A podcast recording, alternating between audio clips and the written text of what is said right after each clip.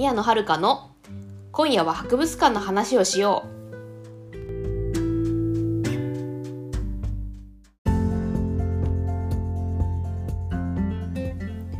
皆さんこんばんは、宮野遥です。この番組は学芸資格を持つ博物館オタクが博物館について熱く語る番組です。今日多分すごく長くなると思います。私台本をいつも用意してるんですけど、今日のちょっと台本を書いたのに結構長くなったんで、今日の収録も長くなると思います。なんで夕飯食べながらとかお布団の中でとかそういうリラックスした詩で聞いてください。ヨタ話だと思ってリラックスして聞いてください。やりながらでいいです。で今日はですね、タイトルにもあるんですけど、学芸員ってどんな資格かっていう話をねしたいと思います。いつもっていうかこの番組2回目ですけれども、冒頭でも言ったんですけれども、私学芸員資格を持っておりますが、博物館で働いたことはありません。ずっと福祉の仕事をしていたので、博物館で働いたことないですね。アルバイトとかもないですね、博物館はね。で、今はですね一応学生なんですね。専門学校に通っております。福祉系のちょっと難しめの資格を取るためにね、今専門学校通ってるんですね。といっても今年1年だけなんですけど、来年の3月には卒業します。なんでそうですね、とてもちょっと短い学生生活ですが、そんな感じで過ごしております。で、私今35なのでですね、一応社会人経験がありまして、専門学校通う前は福祉系というか、介護福祉士の仕事をやっておりました。で、今は、介護福祉士やってるっちゃやってるんですけど、今までは高齢者の施設で働いてたんですけど、今は、障害者の施設で働いてます。そっちはアルバイトなんですけど、そこでアルバイトしながら専門学校通ってるっていうような生活ですね。そんな感じで日々を過ごしております。博物館はねしばらく行ってないんですけどね、あれです、学校がねすごく忙しいかってわけでもないんだけどコロナだからさ、ちょっとねなかなか行けないんだよね。都内でね結構行きたいとことがあるんですけどね、東京国立博物館とかでさやってる展示を見に行きたいんですけど、なかなかねちょっとまだ都内はなーって感じなんですよね。私都内に住んでないのでね、ちょっと県内で我慢しよっかみたいな感じなんですけど、でもちょっと県内でもちょっと今気になってる展示があって、もうすぐ始まるのでそちらを楽しみにしております。またその話はね次の機会に、別の機会にしたいと思います。なんで今日はタイトル通りなんですけど、学芸員ってどんな資格なんだっていうことをねちょっとお話ししていきたいと思います。学芸員ですね、一応博物館法にね定義があるんですよね。博物館法のね、第4条4項のとこにこんな風に書いてありますね。読みます。学芸員は博物館資料の収集、保管、展示及び調査研究、その他これと関連する事業についての専門的事項を司るっていうことですね。多分でって感じだと思うんですけど、私も読んでて今分かったようなよく分かんないようなみたいな感じですけども、あれかな、多分私が1回この番組第1回で説明した通りの感じなのかな。まあ要はまあ学芸員はなんだろう、博物館専門のなんか研究員みたいな立ち位置ですね。でまあその博物館で展示する資料ですねを、まあ、取りに、まあ、収集しに行ったり、まあ、それの、まあ、他ももちろんですけどそれ展示して、まあ、あとはねなんかまあ なんて言えばいいの調査研究はどう言えばいいのかね、まあとりあえずまあその展示して、まあ、それその治療についていろいろ調べたりとか、まあ、あとは博物館に来た人にいろいろ説明したりとか、まあ、そういう感じの仕事ですね。まあ、結構ね幅広いよね。なんかあれらしいですけどね、なんか日本の学芸員はなんかちょっと仕事の幅が広すぎるみたいな話を聞いたことがありますね。なんか海外だともっと結果しっかり分業しているとかっていう話を聞きますね。まあ、学芸員に限らず日本の仕事全般そうらしいですけどね、まあ、いいのか悪いのかよく分かりませんけれど。でですね、まあ学芸員じゃあその学芸員ってどうやってなれるのっていう話なんですけど、一応ですルートはね3つありますね。まあ、文化庁のホームページに書いてあるんですけど、学芸員になるにはっていうことで、方法が3つあります。でまず1つは大学に行きます4年生大学ね。4年生大学で指定された科目があるんですね。その博物館、これはあれかな、何が指定して文部科学省か、文部科学省でその指定されている科目があって、その科目を大学で取る、そして卒業すると学芸員になります。ちなみに私はこのルートで学芸員の資格を取りましたですね。で2つ目が大学に2年以上在学してプラス、まあ、学芸員補っていうなんか学芸員のなんか補佐みたいな資格なのかながあるんですけど、まあ、それで3年以上働くっていうルートが2つ目で、3つ目が学芸員資格認定っていう、まあなんか認定資格試験みたいなのがあるんですね。でそれを受かると学芸員の資格を取れるっていうことなんですけど、まあ、多分ね一番オーソドックスなのが最初に挙げたその4年生大学行ってその指定の科目を取って卒業っていうのが一番オーソドックスなんじゃないですかね。というか多分ほぼそれなんじゃないかと思います。まあこれじゃあれですけど、それが一番楽だからねうん、だって大学行って科目取ればいいだけの話ですからね。うん、だからね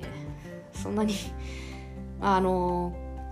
にディスってるわけじゃないんですけど、学園課程別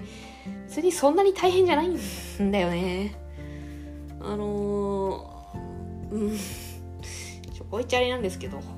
ほとんどの大学はねあんま学芸課程に力を入れてないので、そんなに大変じゃないんだよね。まあ内容としてはなんか座学がなんか何科目があって、プラスその博物館の実際の博物館で実習どんぐらいだったかな、ちょっと忘れちゃいましたけど、実習の期間、まあ、その座学プラス実施実習で取れるんですね。なんて別にそんな大変じゃないですね。多分教職より科目は少ないかなと思います。なんで教職より楽なんじゃないかなと思う、うん、まあただ、まああれなんですよね。まあ他のっていうか、まあほとんどの大学で学院課程に力を入れてないっていうだけあってね、やっぱ学芸員取ったからその就職はどうなんだって話なんですけど、まあ微妙ですね。なんかあんまり就職には結びつかないかなっていう感じですね。ちょっと検索するとね、学芸員で検索すると役に立たないっていうサジェストで出てくるぐらいだから、微妙就職としては微妙かなっていう感じですね。まあ、私も学芸卒業というか、まあ、就活の時にぱちらっと探しましたけど、あんまないし、正規ではないかな。もうなんかあれですね、もうなんだったか、それかね、学芸員課程のその指定科目の授業で先生が、もうなりたいんだったら海外にいてでも海外の求人でももう迷わずに就職しろみたいなことを言ってて、そこまでかなそこまでしたくねえなとかって思っちゃったんで、だからね、それぐらい求人がいまいちないっていうことなんですよね。ただでもあれかな、ただね、一応学芸員課程に力入れてる大学もあってね、それが武蔵大学なんですね。裏を返せば武蔵大学ぐらいしか学芸員課程に力入れてねえんじゃないかっていう感じなんですけれども、そう、結構ここはねすごいんですよね。私武蔵大学の卒業生じゃないから実情は知らんけどね、なんですかね、普通のっていうか、私が大体は大学だと学芸員課程は座学でなんか授業を受けて、でなんか施設実習でだらっと実習して終わりみたいな感じなんですけど、武蔵大学はねあれらしいですよ。学生が企画立ったりとか、企画を立ててそれを実践して報告書を作成するグループワークなどを行いますってホームページに書いてありますよ。そんなこと学芸員課程でするんかいって感じですけどねなんだろうね、そんなことするんかいって感じですけど、ゼミかよって感じだけど、そういうことをしてるから多分ないんじゃないかね、そういうグループワークする学芸員課程ってこの大学であんまないんじゃないですかね。少なくとも私の出身大学ではなかったですねなんで本当にあれですね、学芸員に真剣になりたいと思ってる人はね、武蔵大学に行った方がいいですね多分他の大学だと就職に結びつかないと思う、結構武蔵大学はもうその会あって就職に結びついているようなので、一応実績でホームページに実績が載ってていろいろありますんでね、あれなんですよね、美術館博物館が主なんですけれども、それだけじゃなくてね、あれなんですよね、実は学芸員だからってその博物館とかで働かなきゃいけないってわけでもないので、なんかねあれらしいですよ、武蔵大学のホームページによると公的機関とか自治体関係で働いたりとかね、あるらしいんですね。文化財化っていうか、そういう文化系のね文化系っていうのかな、そういう感じの部署に行ったりとか、あとは企業であれありますよね、例えば日本通運っていう、運送会社があるんですけど、そこだと美術品の専門で輸送する部署があるんですよ。そういうとこ入ったりとかしてるみたいですね。確かにそういうとこだと学芸員資格あるといいのかなと思いますけどね。結構美術運送大変らしいですからね。その博物館も入ってますけど、保険入ってますけど、かなりいろいろ気を使うみたいです。温度とかね、そう展示品は温度大事ですから、温度とかね、湿度とかね、いろいろ調整が大変らしいけど、だからすごい気を使うってね、前テレビで見ました。そうね、ちょっと今話してて思い出しましたけど、そうですね、実習でそういうのになりましたね。湿度管理とかも、やったそうですよ、実習で覚えてるのは湿度計かな、湿度計かなんかあって、それを記録して水を捨ててみたいな感じのことをやってました、実習でやったらそれぐらいかな。あんまり覚えてない、すごくひたすら暇だったことしか覚えてないですね。私が受けた学芸員の実習がね、あれなんですよね、大学が持ってる博物館で、博物館っていうか資料館で実習したんですね。だからね、めっちゃくちゃ暇だったんですよねなんか施設行こうかな、外部の施設行こうかなとか思ったんですけど、自分で交渉しなきゃいけなかったんでちょっとめんどくせえなと思って楽しちゃったんですけどね。どうなんだろうねまあ良かったのかどうか分かんないけど、まあね、まあどっちみちもう学芸員になってないからどうでもいいっちゃどうでもいいんですけどね。まあね、やっぱねこうやって武蔵大学でさもうちょっと就職実績とか見ると、ああここ行けば学芸員の夢諦めなくてよかったのかなとかちょっとね後悔しましたね。今ね見ててね少し後悔しましたけれども、まあですよね、私事なんですけど、ですね大学の就活の時期がねちょうどそのリーマンショックの直後にぶち当たったんですよ。なんでねなんかまあ大変で就活が、それでその時に思ったのがね、そのなんか経済状況に左右されない仕事に就きたいなと、景気悪くなったら潰れちゃうとかそういうなんだろう浮き沈みの激しい職業じゃないのに安定した仕事に就きたいなって思ってたんですよ。だからそういう意味ではその今までやってきた福祉の仕事は、それにはかなってるかなと思います。経済が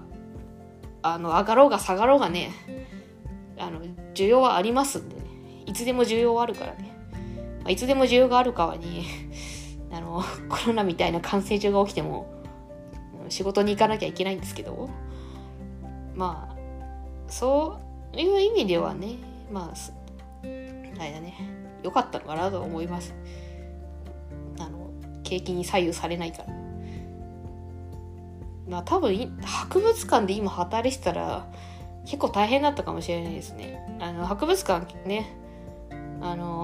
結構ねあれですね、コロナが流行ってからね何回も休館したりしてますからね。それを考えるとね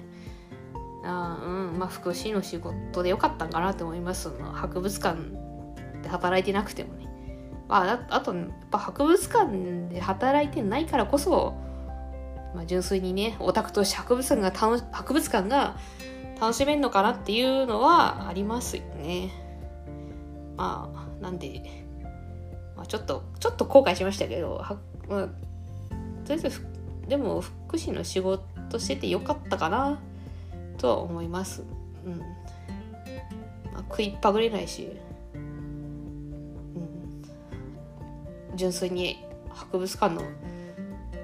楽しめる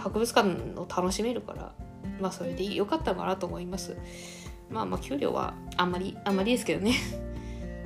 それはねしょうがないけど、でもだからってすごい稼げる仕事をしたいとは思わないし、というかもう移るのなかなかね年齢的にそういう業界に全く違う分野にね転校するのなかなか難しいから、別にいいけどねって感じです、今の立場で純粋に博物館を楽しめるからそれでいいかなっていう感じですね。でね学芸員の仕事は、仕事じゃない学芸員学芸員の資格はあれね役に立たないっていうか仕事の役には立ちませんでしたけど、こうやってね番組を作れたのでそういう意味では役に立ってるのかなと思います。習ったこと全くではないけど1% ぐらいしか覚えてないですけどねそういう意味では良かったのかなと思います。ちなみに思い出した1個ねあったな習ってる中で思い出した結構博物館入るとなんか異様に寒くてなんだよって思うことごめんちょっと噛みでし異様に寒くて何なのって思った人もいると思うんですけど、あれはお客さんのためじゃなくて展示品のためなんですよね。やっぱ温度をね低くしないと傷んでしまうからだから寒くしてます。もうなんで寒いなって思ったら上着着てください。展示費客のためじゃお客さんのためじゃなくて展示費のために温度を下げているのでそこはご了承くださいっていうのを授業で習ったのを思い出しましたまあもうそれぐらいしか思い出せないな、まあ、習ったことはほとんど覚えてないけどまあでもねこうして番組作れてるからもうそれでいいかなっていう感じですね。やっぱり長くなりましたね。もう20分超えてるし、まあ、そんな感じでまあ学芸員資格はねまあなんだその真剣にその職業としてなんだろう結び職業にとしなんだちょっとカミカミで申し訳ないんですけどちゃんと学芸員の仕事としてね就きたい方はまあ大学を選んだ方がいいと思います。まあ、そうじゃなければどこの大学大体どこの大学でも取れますんでまあお好きにどうぞって感じですね最後投げ出しちゃったけどまあそんな感じでねまあこうなんだろうがおいおいなんだ博物館好きの人が撮ったらそれなりに楽しめるんじゃないかなと思います。こんな感じで博物館ってなんか運営してるんだとかなんか展示品ってこうやって管理してんだとかなんか裏側は知れるので。でもいいと思います。まあ ほぼ忘れてますけどそんな感じなんでまあ撮ったらいいんじゃないかな学芸員じゃね博物館に興味ある人は学芸員資格取ったらいいんじゃないかなと思います。まあ、こんなところでちょっと締めたいと思います。最後までご視聴いただきましてありがとうございました。この番組へのお便りは Google フォームで受け付けております。番組概要欄に宛先を載せていますので、質問や感想など送ってくださると嬉しいです。ここまでのお相手は宮野遥でした。それではまた次回お会いいたしましょう。おやすみなさい。